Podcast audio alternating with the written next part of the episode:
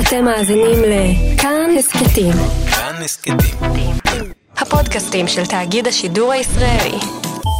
שלום, כאן רוני קובן. אני מגיש את התוכנית פגישה שמשודרת בכאן 11, אבל לטובת אלה שמעדיפים להקשיב או שאין להם זמן לצפות בבית, הכנו לכם גרסת שמע של התוכנית שתעלה בעמוד הפודקאסטים של כאן מדי שבוע. אז הנה פגישה, גרסת ההסכת. האזנה נעימה. קשה להאמין, אבל כבר 33 שנה חלפו מאז שריטה פרצה לחיינו, עטופה בז'קט צהוב אחד, שרה כמו שאף אחת לא שרה כאן לפניה. בשנים האחרונות נדמה שהדרמות הגדולות מאחוריה, הגירושים מרמי, התביעה של חברת התקליטים, וגם על הבמה ריטה למדה שהיא כבר לא חייבת להיות גדולה מהחיים בשביל לשמור על כתר הזמרת המצליחה בישראל. ושלא תעיזו לקרוא לה יותר דיבה. ריטה היא האורחת שלי הערב. שלום ריטה. שלום.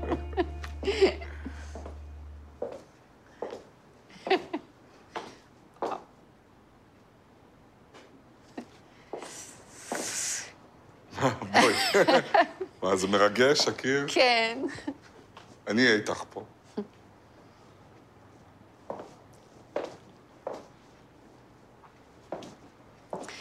וואו, קצת קשה. וואו.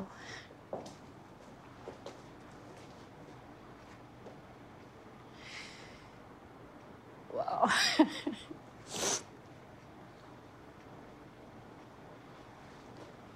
כשזה הכל ככה אה, מורכב אה, אה, על מסך אחד גדול מול העיניים, אה, זה קצת אה, קשה להכיל את הכל, כן. וואו.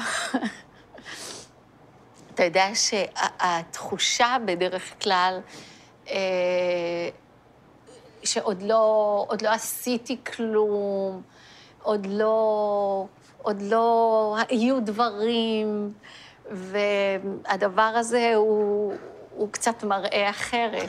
מה, זה חיים שראוי לחגוג אותם, מה? זה ממש חגיגה. אבל כדי שנוכל שנינו להתחיל ככה את התוכנית הזאת, אני יודע שיש לך כל מיני תרגילים, להירגע, לעלות מוכן לבמה. אין שום תרגיל להירגע. איזשהו תרגיל שאני באמת אצליח אה, להרגיע את, ה... סערת נפש. את, ה... את המקום המרוגש, המבוהל או המפוחד. פשוט אם נגיד את נורא נסערת לפני העלייה לבמה, את הולכת עם זה? אני קצת אה, לוקחת לי לנשום, וברגע שאתה עם היד שלך, אתה מנחם את המקום המ- המאוד מתרגש, אז אתה קצת חוזר הביתה. זה עושה לך קצת? זה נוגע? כן. נושם למקום הזה. והאמת ש, שגם עם בן אדם אחר, אה, נכון. זה תמיד האנרגיות, זה הכי זה... עוזר. הרגתם אותי. זאת אומרת, אני יודעת שיש קיר עם תמונות, אבל זה מכה, זה מכה בך, בעוז.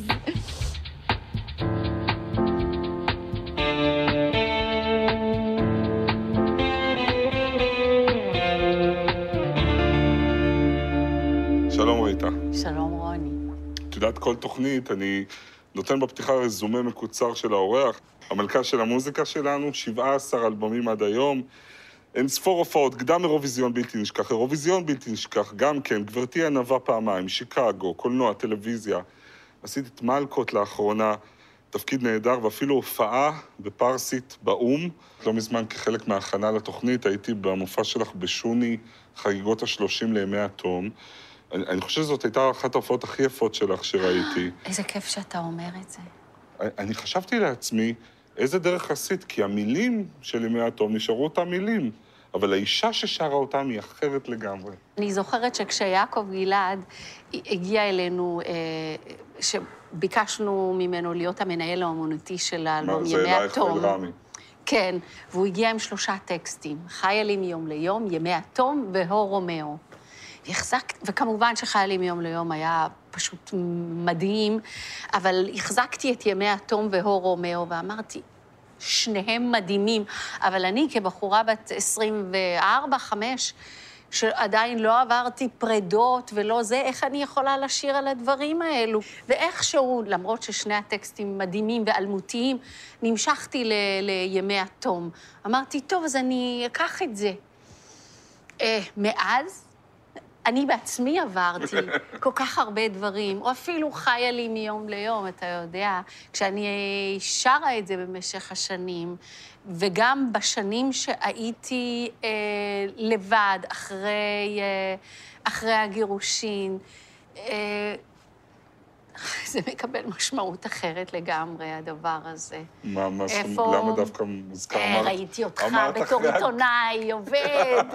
הגירושים, הגירושים. היא נתנה לי, לא, נתנה לא- לי את איזה נתת, משהו. את נתת, אז אוקיי. אני, אז אני אגיד לך, ברגע שאת בחורה בת 24, את יכולה לדעת מניסיונם של אחרים את הכמיהה ל, ל, לזוגיות, את, ה, את, ה, את ההבנה כמה הדבר הזה הוא משמעותי, אבל עם השנים הדבר הזה אה, פתאום מקבל משמעות אמיתית ומציאותית. התום בעצם היה גם הסיבוב ההופעות הראשון שלך, נכון? אה, כן. המופע הזה באמת שבר שיאים, והוא רשם, שרט את הסריטה שלו בהיסטוריה של המוזיקה הישראלית, אבל אה, למשל, כשאת כתבת על התקופה הזאת, כתבת ביומן שלך, אני מרחמת על האישה הזאת כי היא ממש לא נהנתה. לא, היא לא נהנתה, הבחורה הזאת. היא לא נהנתה. אני חושבת ש... הבחורה שהקהל פשוט מטורף אחריה, ו- ואולמות היכל תרבות קיסריות בלי הפסקה, משהו כל כך...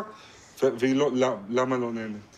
מפני ששרפתי את עצמי על הבמה. אני הבאתי את ה... את ה... הרבה מעבר למה שלדעתי הגוף שלי או ההנשמה שלי אה, יכלה אה, להישאר. תראה, מי שעדיין אה, אה, איתי אה, יודע שהרבה פעמים אחרי ההופעה לא הייתי יכולה אה, להוריד נעליים או בגדים, היו עוזרים לי, והרבה פעמים היו לך? נושאים אותי חזרה הביתה. ממש כאילו מרימים אותי חזרה הביתה, כי הייתי נשארת באפיסת כוחות. אני יודע שאנחנו מדברים על עוצמות, שכמה שנים אחר כך, לפני שהוצאת אלבום רמזים, אה, יצא לך לנסוע באוטו וככה ליפול במקרה על שידור חוזר של עצמך בהיכל של התרבות. המופע שלי בהיכל התרבות. ואת לא כל כך אהבת את מה ששמעת. לא, לא אהבתי. לא אהבתי. תראה, אני מיד, עם תחילת ההופעות, אני מיד הופעתי במקומות הגדולים ביותר. שני היכלי תרבות וואו. בשבוע, וקיסריה, ומקומות מאוד גדולים. ורציתי להגיע באנרגיות שלי עד הבן אדם האחרון שיושב עד שם בסוף. השורה האחרונה ביציע עד למעלה. השורה האחרונה, הבן אדם האחרון. שזה אומר מה וזה- להיות מאוד גדולה, ו... להיות... וכן, זה היה מצריך... זה... ו... מיתרי הקול נהיים מאוד חזקים. זה נהיה חזק, עוצמתי, זה, זה כמו לאמן שרירים. וברגע ששמעתי את זה, אז פתאום זה היה, זה הדף אותי אחורה, זה היה גדול עליי מבחינת אה, מאזינה ברדיו. ואת מחליטה להתחיל לשיר יותר קטן. החלטתי שבאלבום הבא אני מתחילה הכל מחדש. את יכולה להדגים לנו, כי אדם, אחרי 20 שנה, אומן, איך עושים את זה? איך לומדים לשיר מזה לזה? אה, זה היה עם עברי לידר, אוקיי. שהפיק את האלבום. זה ממש לעשות משהו לגוף, נכון? כן. מה? מה? ישבתי ככה, הוא הביא לי את המיקרופון לפה, ופשוט לשיר אה, ב... בלי לזוז, בלי לעמוד, בלי לקבל את ה... את ה... לא, זה... זה... זה... ואז במאוד מאוד, כאילו אני שרה לאוזן של הבת שלי. זה היה ככה, זה היה הדמיון שלי. לשיר בא- באוזן של נועם, שהייתה אז נגיד בת שש. כאילו, מהמונים לשיר לילדה שלך. כן. אני יודע שהיה לך, אה, אה, התובנה שנפלה סביב זה כש... ראיתי הופעה של מדונה המדהימה, הנפלאה, היא הייתה בארץ, וכל שנייה הייתה סצנה אחרת על הבמה, והיא קפצה על חבל, עם חצאית אה, סקוטית של ילדות אה, בנות אה, 12, ואז רצה והביאה אקדח, וירתה בכולם, וקפצה, ובאה ככה, וירדה למטה וזה, ואחר כך ראיתי את ההופעה של אה, ליאונרד כהן. 50 אלף איש, הייתה דממה. אני שכחתי לנשום כמעט כל ההופעה, והיה איזשהו רגע שהוא פשוט הרים את היד, ועשה ככה, והוריד את הכובע, ושם פה, ואני הרגשתי שהוא מרים אולי את כל הקהל, אולי את העולם, אולי הוא מרים הר בכוח שלו ועושה ככה. ואז הבנתי שהרבה פעמים הדבר הקטן הזה הוא עוצמתי, ולא צריך, לא צריך את כל הרעש וצלצולים האלו. ותגידי, המשפט הכל כך יפה הזה, שכתב חנוך לוין, לא כל כך יפה ולא בת 16, אבל יודעת משהו על העולם הזה. אני רוצה להגיד לך, תמיד בהופעות שלך אני משתאה איך גם המנהל חשבונות, הקרח בן הכרס, גם הילדה בת 12 בקהל, גם אני, לרגע אחד כולנו, האישה הזאת, זה, זה פשוט מדהים אותי. גם ריטה, את יודעת, שבעיני הרבה אנשים הגדולה מהחיים, מכירה את התחושה האפורה, המייאשת, שלפעמים זה חנוך לוין, החיים הם מה שהם, והם לא יהיו מה שהבטיחו, וצריך להסתפק במועט, וזה מסילת רכבת, ואולי כבר לא תעבור. לגמרי. אני, אני, אני חושבת שמה שלמדתי, שאנחנו חייבים כל הזמן לראות את הניסים המאוד מאוד מאוד קטנים שקורים בחיים של כולנו, וכל הזמן להיות בהודיה. כי אחרת, אימא'לה, הכל באמת אפור. אפור, ו... ועצוב, וכבד, וקשה. אני קמה כל בוקר, נכנסת למקלחת, והרגע הזה, יש לי טקס, הרגע הזה שאני מעביר, מעבירה את זה למים הקרים. כי אומרים שזה טוב ובריא, וזה כן. ככה מעלה את הלחץ הדם. אני עושה את המים. הקרים כדי שאני אתעורר. אז שמה, בקור הזה, תודה, תודה, תודה, תודה, ואני מנסה להודות על, על, על, על, על, על הכל, כל מה שאני יכולה לזכור. יש רגעים שלמרות כל החיבוק והזה וההשתבחות עם הגיל וזה, כן של באסה מהגיל הזה, ממה שהוא עושה, מה, מה, מהגוף שמשתנה. באופן הטבעי, כמו שיש לכולם, אז אני מאמינה שכן, אבל הוא אפסי ומאוד קטן לעומת הרווח שאתה מקבל עם, ה, עם השנים, עם הגיל, עם הידע והניסיון. אני לא רוצה לחזור להיות המטומטמת הזאת שהייתי ב- ב- אז. אני זה- לא מזמן חגגתי 40, אני מסכים איתך. זה הזמן... מה, היא אין על הגיל.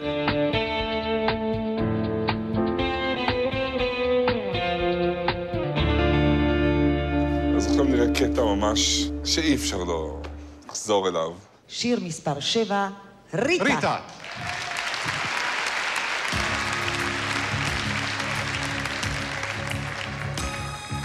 כמו ציפור בשבי,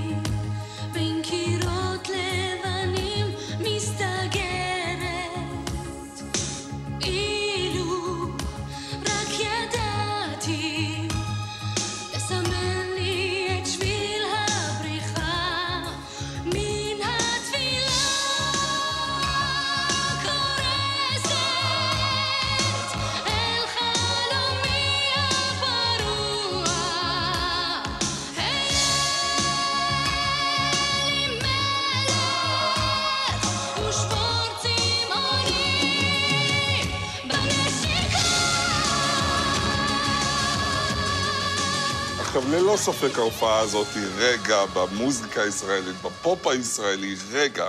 ובבוקר שאחרי את קמה בבוקר, את צעירונת.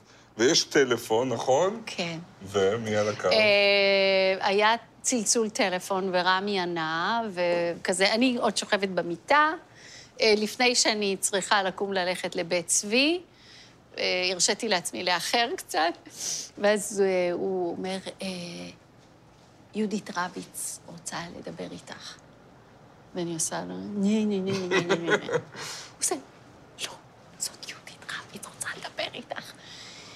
ואני לוקחת את זה, תקשיב, יהודית רביץ, שהיא המלכה, אה, והיא היא אמרה לי, ריטה, רק רציתי להגיד לך שאני כזמרת וכאומנית מאוד גאה אה, שאת קיימת ושאת עשית לכולנו משהו. אני לא שוכחת לה את זה אף פעם. ולא מזמן הייתה אה, סדרה על המוזיקה הישראלית, ויהודית אמרה על הרגע הזה, ריטה הוציאה החוצה את הציפורניים, את האובססיה, את המקומות האפלים. אחריה לא יכולנו יותר, אנחנו הנשים, לשיר אותו דבר. אני- אה, אני חושבת שיהודית התכוונה לאיזשהו משהו שעד אז אה, אה, היה משהו מאוד מאופק וסגור קצת. אולי גם מעצם התרבות שאני מגיעה ממנה, ואולי הבעירה והשריפה הזאת, לא יכולתי להיות אחרת. אז זה משהו שבאמת, אז המדינה לדעתי הייתה חצויה. חצי ש... אהבו את זה מאוד, וחצי שלא לא יכלו לשאת את, ה, את הדבר הזה. זה אבל מה שכן כתבו, נולדה דיבה, ואני יודע שאת לא אוהבת את המילה הזאת. אני לא לא יודעת מה זה, אליה. אני לא יודעת מה זה דיבה. אחת ש, שחושבת את עצמה וככה היא מתנהגת כלפי אה, הסביבה והזה, אז אה, זה ממש... אני הכי לא כזאת בעולם. אה, אבל אני יכולה להבין אה, מה הם מתכוונים אה, בד- בדמות הבימתית, כי זה באמת כזה איזשהו משהו קצת גדול יותר מה, מהנורמה.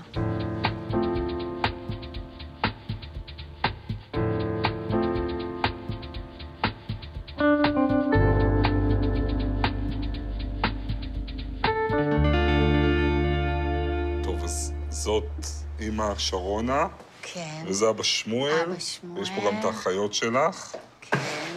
אמרת שהבית שלך היה בית עצוב, ואת ילדותך. כן. אה, אבא היה חולה מרבית חייו. אה, אז אני, מאז שאני זוכרת את עצמי, זה תמיד היה... אה, חיינו בתחושה אה, של... אה, שאנחנו לא יודעות אם הוא יחיה מחר או לא. אז היה תמיד כזה מין תחושה כזאתי. וגם ההורים ביניהם אה, לא כל כך הסתדרו בלשון המעטה.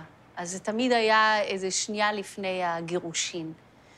אז ככה שלא היה שום דבר אה, שהרגיש בטוח. זה הרגיש מאוד אה, רעוע כזה. כאילו הכל הולך ככה? להתפרק. אני חושבת ש... כן, היא הייתה מאוד צעירה, נכון? היא הייתה צעירה ממנו ב-13 שנה, אה, והם היו מאוד שונים אחד מהשני. היא הייתה מאוד אה. מבעבעת כזאת, אוהבת את החיים, אה, והוא, גם לפי הנסיבות, הוא היה חולה, וזה זה, זה לא הסתדר. הבנתי שהיה להם גם איזה ריטואל כזה טרגי, אבל גם כמעט קומי, שהם היו מחליטים להתגרש, כן, כל ואז פעם היה תאריך ל- לרבנות, עכשיו מתגרשים. מתגרשים עוד שלושה חודשים, ואנחנו כבר ידענו שהכל עולה ושהם הולכים להתגרש, ואז, ואז שוב אה, הם היו חוזרים, כשאנחנו הבנות מחכות לדעת מה קורה, ואז היו- אומרים לנו, הפתעה, החלטנו לעשות שלום בית. וכמה וזה פעמים? היה 20 שנה בערך ככה. רבנות, ואז הפתעה, רבנות. ואז- ומה קרה בסוף? איך זה נגמר? אפשר לעבור הלאה?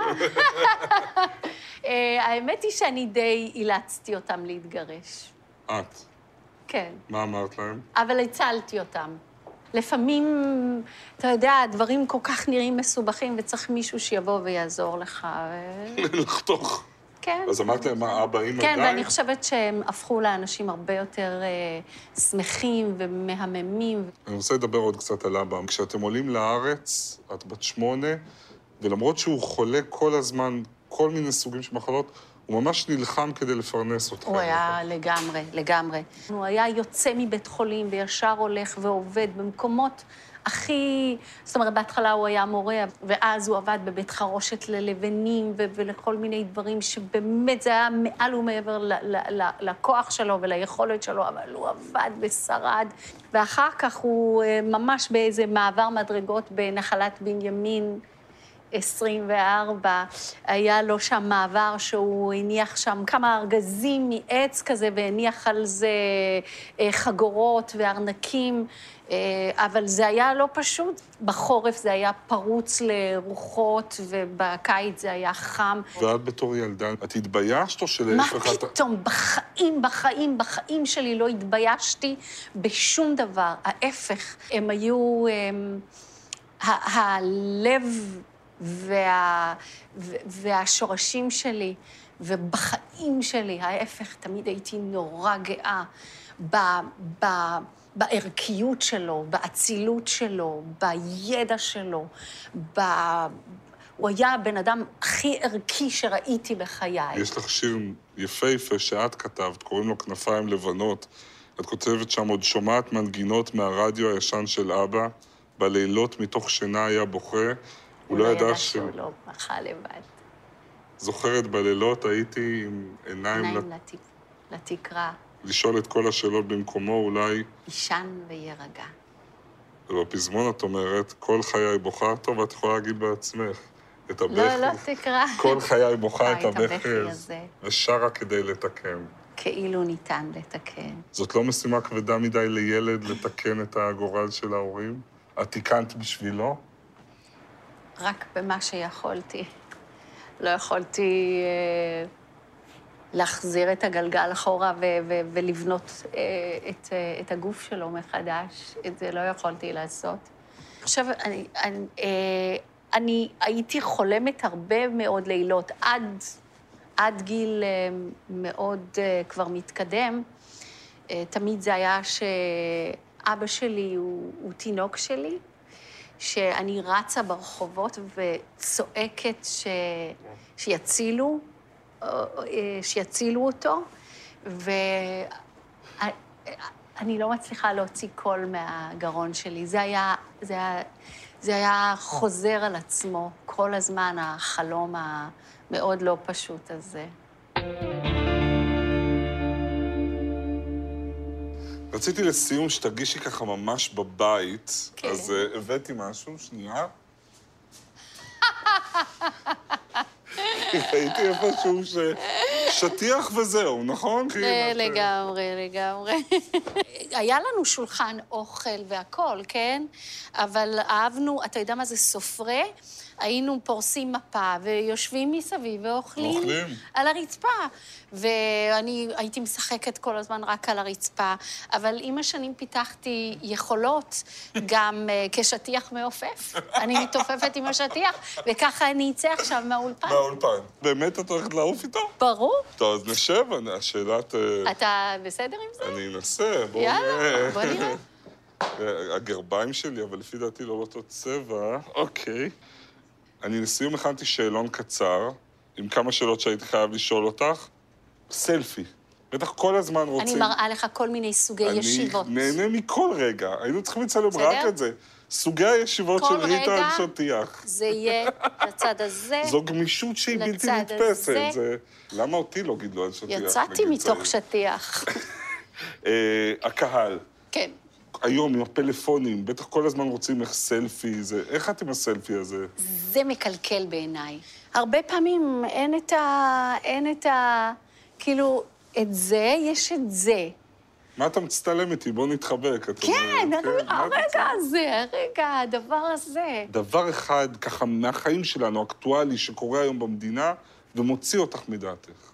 אני חושבת שקרה קרה משהו במדינה שאנשים כבר מפחדים להגיד את, את הדעות שלהם. יש אמנים אומרים איזה משהו אחד, בפייסבוק מחסלים אותם. כן, זה, זה משהו שאסור שיקרה, כי אומנים, זה התפקיד שלהם בעולם. תמיד, בכל שלב בעולם, האומנים תמיד ייצגו את החלום האוטופי. את השלום, את הטוב, את התקווה, וברגע שסוגרים להם את הפיות, זה כבר לא יכול להתקיים, החלום הזה. אסור, אסור שיקרה. בזמנו אה, שפטת ביחד עם אייל גולן בריאליטי בכוכב נולד. היום את היית יושבת עם אייל גולן כיסא ליד כיסא? בתור שופט? אל תכניס אותי לשאלה הזאת, לא כרגע. היא- אבל היא מעסיקה אותך? אני רוצה לענות לך בק... ב... באופן כללי, בסדר? בכיף. כי זה דבר חשוב. אה, אני חושבת שאנשים שיש להם הרבה כוח, שהם נערצים, הם נאהבים, מנהיגים או פוליטיקאים או זמרים, אה, שחקנים, אומנים, שיש בהם איזשהו מקום שאנשים, אה, האנשים הפשוטים מרימים אליהם עיניים.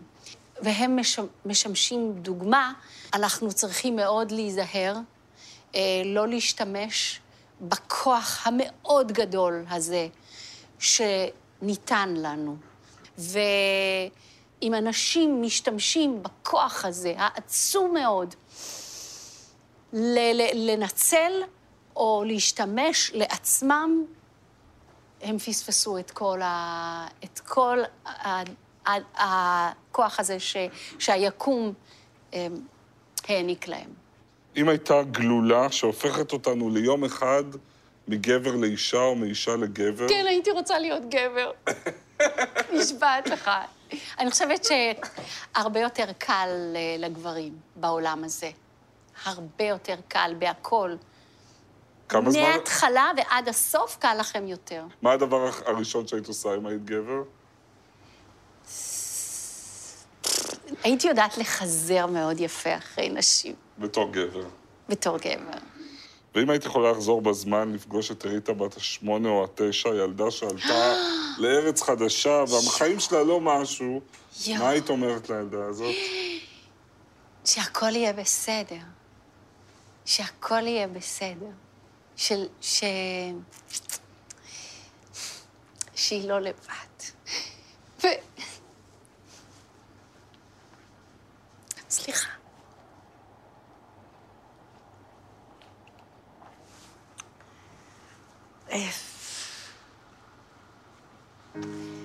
שהכל יסתדר, ו... שאני אשמור עליה, שזה יהיה בסדר. יום אחד זה יקרה, בלי שנרגיש משהו ישתנה, משהו ייגע בנו, משהו יירגע בנו, ולא יהיה ממה לחשוש. וזה יבוא כמו קו חרוט על כף יד, זה יבוא בטוח בעצמו. כאילו היה שם תמיד, וחיכה שנבחין בו, וזה יבוא, אתה תראה. הידיים הקפוצות יתארחו, והלב השומר לא להיפגע, יפעם בקצב רגיל, זה יבוא כמו שהטבע רגיל, להיות שלם עם עצמו.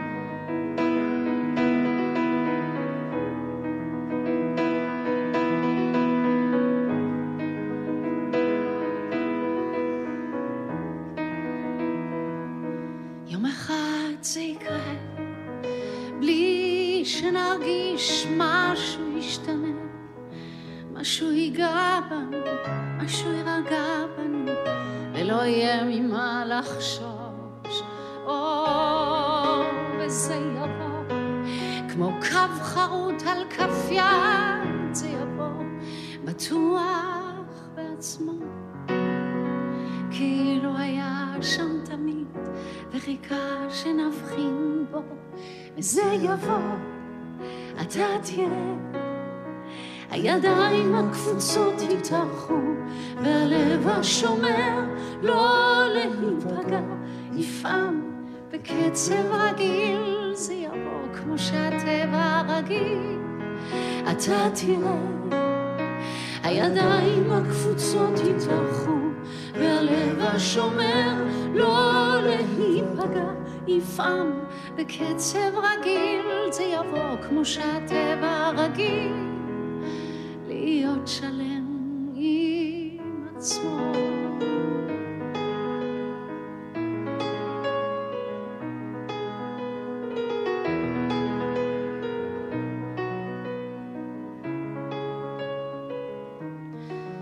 וזה יבוא, אתה תראה, הידיים הקפוצות יתארחו, והלב השומר לא ייפגע, יפעם בקצב רגיל, זה יבוא כמו שהטבע רגיל, אתה תראה. הידיים הקפוצות יתארחו, והלב השומר לא להיפגע, יפעם בקצב רגיל, זה יבוא כמו שהטבע רגיל, להיות שלם